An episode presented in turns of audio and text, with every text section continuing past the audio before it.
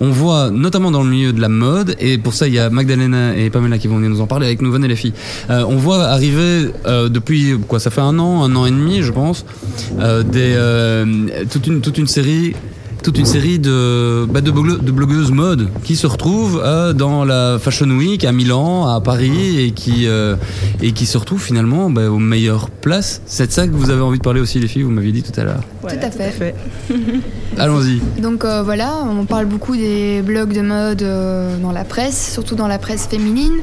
Et tout d'abord, c'est quoi un blog de, un blog de mode? Ben, Il y a 5-6 ans, on a vu débarquer pas mal de blogs de mode où on voyait des jeunes filles, ben, des plus banales euh, possibles, des filles, des étudiantes, euh, des mademoiselles tout le monde, Mhm. euh, créer des blogs de mode où on les voit porter les dernières tendances. Et là, bon, il y a, il y a Mhm. C'est des, vêtements qu'elles s'achetaient.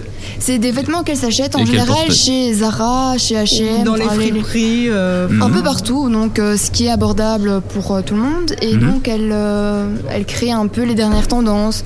Elle poste ça sur euh, le blog, donc, et donc chacune échange un peu euh, son avis. Mhm. On poste les dernières news fashion, euh, etc.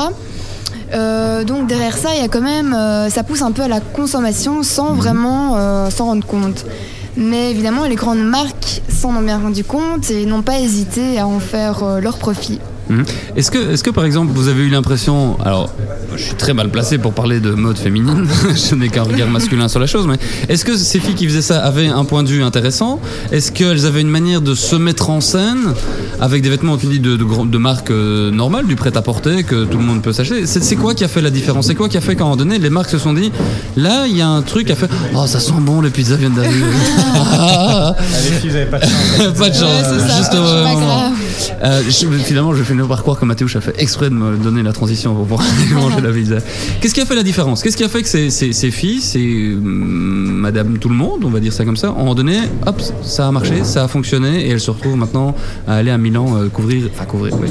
Bah, moi personnellement, je pense que ce qui fonctionne, c'est que ce sont des filles euh, qui ont beaucoup euh, d'imagination, Mhm. notamment la petite Tavi, il y a une petite une, une, une ado euh, de 13 ans, enfin maintenant elle a 15 ans, mais elle a Mhm. commencé à 13 ans et euh, On mettra la- les liens, tout ça. Ouais, je, met- je mettrai tout ça euh, Mhm. sur Twitter.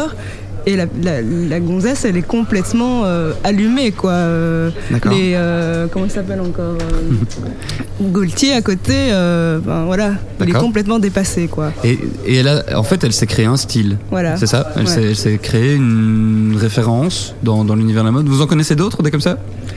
Euh, personnellement, pas directement, non, Mhm. mais euh, il y en a plein. Il y a euh, euh, la salade blonde, là, qui est pas reconnue et donc qui, depuis quelque temps, euh, enfin, depuis le début, enfin, depuis le début de son blog, elle est invitée à tous les, tous les défilés au premier rang à côté des rédactrices de mode.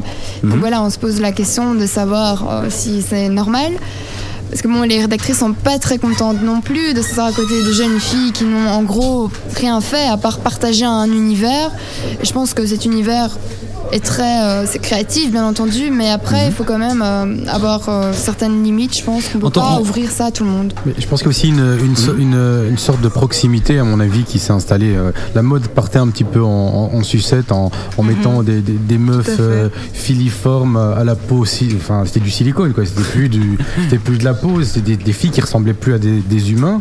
Et, et- et- et ces, et ces jeunes filles qui arrivent euh, bah, avec des formes. J'avais vu un reportage là-dessus, qui arrivent avec des formes, avec des looks un peu proches, avec des budgets aussi euh, plus proches. Donc, euh, Avec sa vue des filles. Est-ce que, je peux- est-ce que vas-y, je peux vas-y, vous poser- euh, ah une juste euh, encore une question euh, Vous dites, euh, effectivement, les rédactrices de mode euh, ont, ont du mal à accepter que euh, d'autres personnes qui font partager des univers soient mises sur le même rang qu'elles, parce que euh, un défilé de mode, ça reste quand même un, Très select. hein. mais un spectacle social important, c'est-à-dire les premiers rangs, euh, c'est soit les femmes fortunées, soit effectivement les faiseuses d'opinion. Lady Gaga. Euh, mais mais, mais vous, vous, avez, vous avez glissé, euh, je ne sais pas si c'est innocent euh, ou si c'est euh, volontaire, le, ça ne peut pas être ouvert à tout le monde. Pourquoi c'est ce qu'on, c'est ce que, en fait, moi j'ai déjà participé à un, grand défilé chez Stella Oui. Et c'est ce que, c'est ce qui m'a paru euh, le plus flagrant, c'est un milieu. Il n'y a pas tout le monde qui peut rentrer là-dedans. Je veux dire, euh, il y a les acteurs, il y a les journalistes, il y a ceux qui sont euh, qui sont Donc être journaliste, c'est un privilège. Journaliste de mode, oui. Journaliste si, de euh, oui. Alors là, vous êtes directement euh, au premier rang, oui. Si tu fais automoto, euh, laisse tomber. hein. voilà. Euh, C'est aussi un privilège. D'ailleurs, euh, il suffit Conduire de la voir Ferrari, c'est pas facile. la manière dont euh, la rédactrice de mode de Vogue, euh, Anna Wintour, euh, enfin, je veux dire, les, créateurs de, de mode Et- et- sont à et- ses pieds, quoi. Et vous, ça vous. C'est ça- elle qui commande, hein. c'est elle qui décide ce qu'on va mettre l'année prochaine, quoi. Et si j'essaie de résumer, ça, ça, ça vous donne envie ou ça vous fait peur ou c'est un peu des deux en même temps? C'est quoi le, le... Là, vous êtes euh, futur journaliste. C'est- quelque chose que vous aimeriez vivre et que vous vous rendez compte que bah, il faut pas forcément avoir fait l'IEX pour y arriver? Moi, Je personnellement. pense qu'il faut pas spécialement être journaliste pour être journaliste de mode d'un côté parce qu'il y a plein de gens qui ont été très créatifs ou qui ont développé euh, un certain sens euh, du vêtement et qui ont réussi comme ça ou qui sont photographes. Donc je pense pas qu'il faut être journaliste pour être journaliste de mode. Mais après, j'avoue que l'univers qui est très superficiel et qui est parfois très limité à une catégorie de personnes donne pas spécialement euh, envie non plus bah, de participer à ce genre d'événements. Mais ce qui énerve pas euh, les, les- les journalistes de mode, c'est pas qu'on prenne en fait des stylistes, parce que ce que font ces jeunes filles en s'habillant, en euh, assemblant des pièces euh, souvent de, de- de fabricants bon marché, d'une manière extrêmement créative, euh, c'est en fait un travail de styliste. Et que quelque part, le styliste est convié comme le journaliste de mode, qui lui a plus un regard critique Oui. et voire un regard historique même sur euh, les comportements, euh, les comportements euh, d'achat et de, de relations à- au paraître qu'ont principalement les femmes, enfin, puisque c'est c'est sans doute la partie la plus active de l'industrie de la mode, les hommes ayant toujours un, un univers de mode un peu plus euh, classique, on va dire. Euh, Mais attention, il y a des hommes aussi qui sont euh, blogueurs de oui, mode, hein, oui, je pense. euh, Bah, stylistes, est-ce qu'ils sont vraiment euh, journalistes de mode Mais ou ils sont plus Il y en a de plus en plus, je en dirais, parce qu'il y, a un- il y a un site euh, de- qui s'appelle De Satorialiste. Sartorialistes, oui. Ouais, et c'est un gars qui s'amuse à, à se balader dans les rues et à shooter des gens qui ont le. euh, Oui, mais ça c'est ça c'est un trend, un trend, c'est un trend watcher, enfin quelqu'un qui cherche des styles, un style. ouais, c'est une sorte un de, booker en fait. Ouais. hein. Mais euh, moi j'aurais voulu avoir votre opinion et ça rejoint un petit peu, euh, ça fait le point un peu entre tous ces deux trucs-là. Je sais pas si vous avez suivi cette affaire qu'il y a eu autour d'American Apparel. Vous savez la marque, Oui, oui. voilà. Tu parles Euh, super bien anglais. Hein. Je sais, j'ai un très mauvais accent, désolé. Euh, et euh, et euh, vous avez suivi cette histoire avec cette, cette campagne qui voulait ouvrir leur marque à des tailles qui étaient plus que 34 ou 36, en gros, euh, qui voulaient aller jusque 42, ouh, ouh, ouh, attention, euh, et qu'ils ont ouvert leur campagne de, euh, de publicité à des blogueurs et qui leur proposaient de faire des photos euh, se mettant en scène avec des vêtements American oui. Apparel euh, et qui soumettraient ces, ces- ces photos au vote du public et euh, les photos qui, qui remporteraient le plus de votes étaient censées être celles qui allaient représenter la marque. Et finalement, c'est une. euh, C'est une dame qui a fait des photos euh, très euh, suggestives et un petit peu, euh, un petit peu rentre dedans, Ouais. on va dire, qui a, qui a reçu le plébiscite des, des personnes et finalement la marque l'a éjectée et n'a pas voulu que ce soit elle qui la représente parce qu'elle considérait qu'elle ne respectait pas les valeurs de la marque. Tout ça. Voilà, c'est- tout ça en fait, on est, on, est, on est à la croisée des chemins là. Euh, c'est parce qu'American Apparel, bah, on est dans de la com, on est dans Ouais. du marketing, on, vend, on vend des vêtements, mais on utilise des outils qui sont des outils médias. En fait, Ouais. les marques deviennent médias. Oui, il y a ça. Et puis comment les marques considèrent euh, les gens qui produisent ces euh, blogs mode et, euh, et ces contenus mode. Mhm. Est-ce qu'ils les considèrent comme des journalistes? Est-ce qu'ils les considèrent comme des clients? Est-ce que est-ce qu'ils veulent pas justement bypasser le journalisme mode? Est-ce que c'est pas justement une tentative de, de, de passer à côté du journaliste mode et de directement rentrer en contact avec le client pour euh, voilà justement euh, passer à côté de cette caste qui, qui s'est érigée d'elle-même comme euh, la faiseuse de mode? Et, et pouvoir Ouais, mais il y a un côté, il y a un rentrer. côté récupération aussi. Hein. Dans les Oui. blog mode, euh, on voit que beaucoup les, les, les blogueuses, parce que c'est surtout, des filles euh, qui bloguent, euh, elles sont souvent récupérées.